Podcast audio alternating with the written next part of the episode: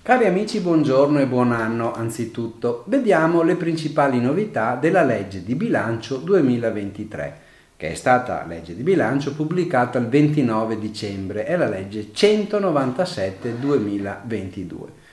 Ci sono in particolare interventi sui bonus edilizi, misure sul caro energie, misure fiscali, tassazione di imprese e delle attività finanziarie, definizioni agevolate e misure su lavoro e famiglia.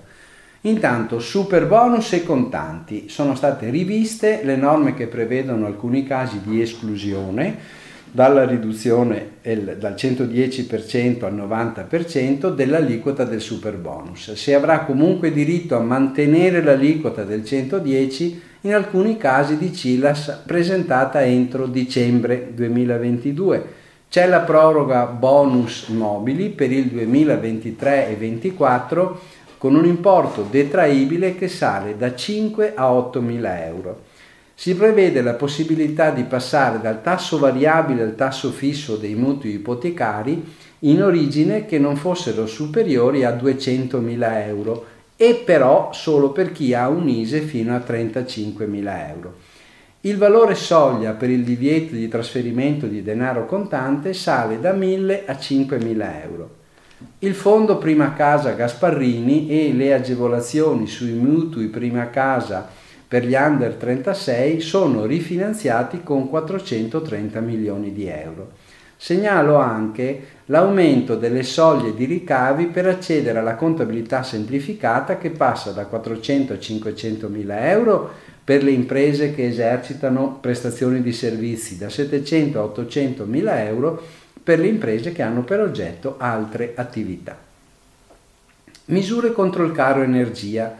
È previsto un contributo straordinario a carico delle imprese produttrici per l'anno 2023, mentre in tema di crediti d'imposta per il primo trimestre 2023 vengono prorogati i crediti già in vigore aumentandone le percentuali.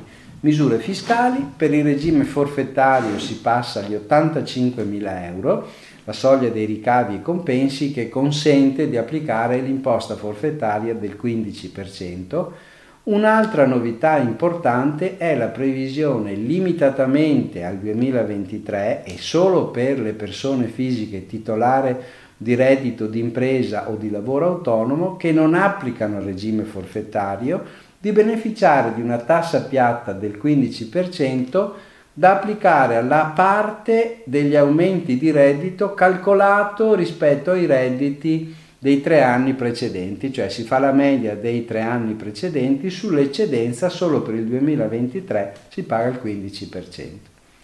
Per il lavoro dipendente si riduce dal 10 al 5% l'imposta sostitutiva sulle somme erogate sotto forma di premi di risultato o di partecipazione agli utili di impresa ai lavoratori dipendenti del settore privato, sui pellet l'aliquota IVA ridotta al 10% invece che del 22%. Si estende al 2023 l'esenzione IRPEF dei redditi domenicali e agrari dei coltivatori diretti e imprenditori agricoli.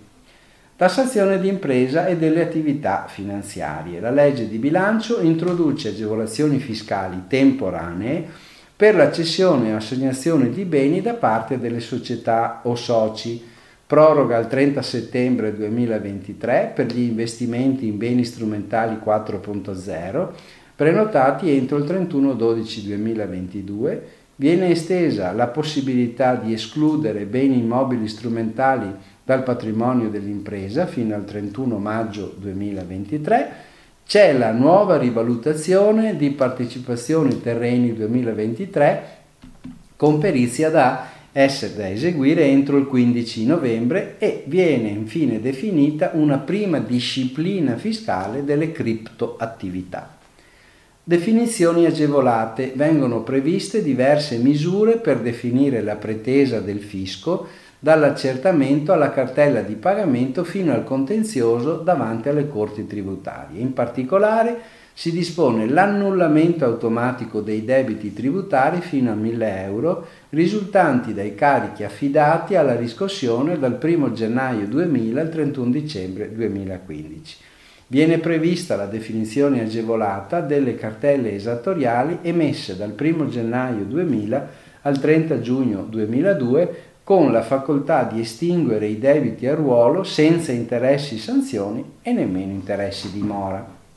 Lavoro e famiglia si ripropone l'esonero contributivo del 100% per 36 mesi per le assunzioni a tempo indeterminato di donne giovani under 36 e percettori di reddito di cittadinanza. È previsto l'ampliamento dell'utilizzo del contratto di lavoro occasionale attraverso l'aumento da 5 a 10 mila euro l'anno del limite massimo dei compensi e del limite di dipendenti da 5 a 10, mentre cade il divieto per le attività agricole con limite di 45 giorni annui.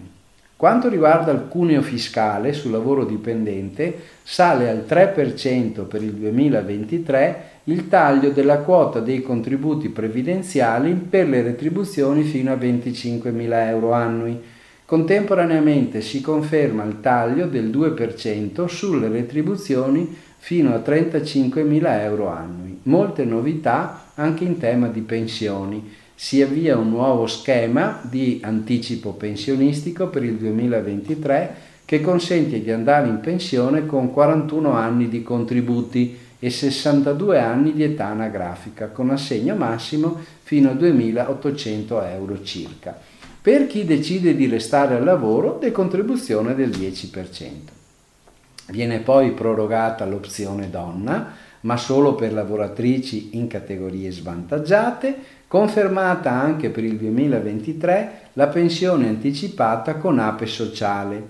Infine, stretta al reddito di cittadinanza per cui nel 2023 le persone tra 18 e 59 anni abili al lavoro ma che non abbiano nel nucleo persone disabili, minori o persone a carico con almeno 60 anni di età è riconosciuto per un massimo di 7 mesi invece che 18. Ci sono maggiori obblighi di formazione e lavoro socialmente utile e si decade dal diritto nel caso in cui si rifiuti la prima offerta di lavoro. Bene, vi auguro buon rientro.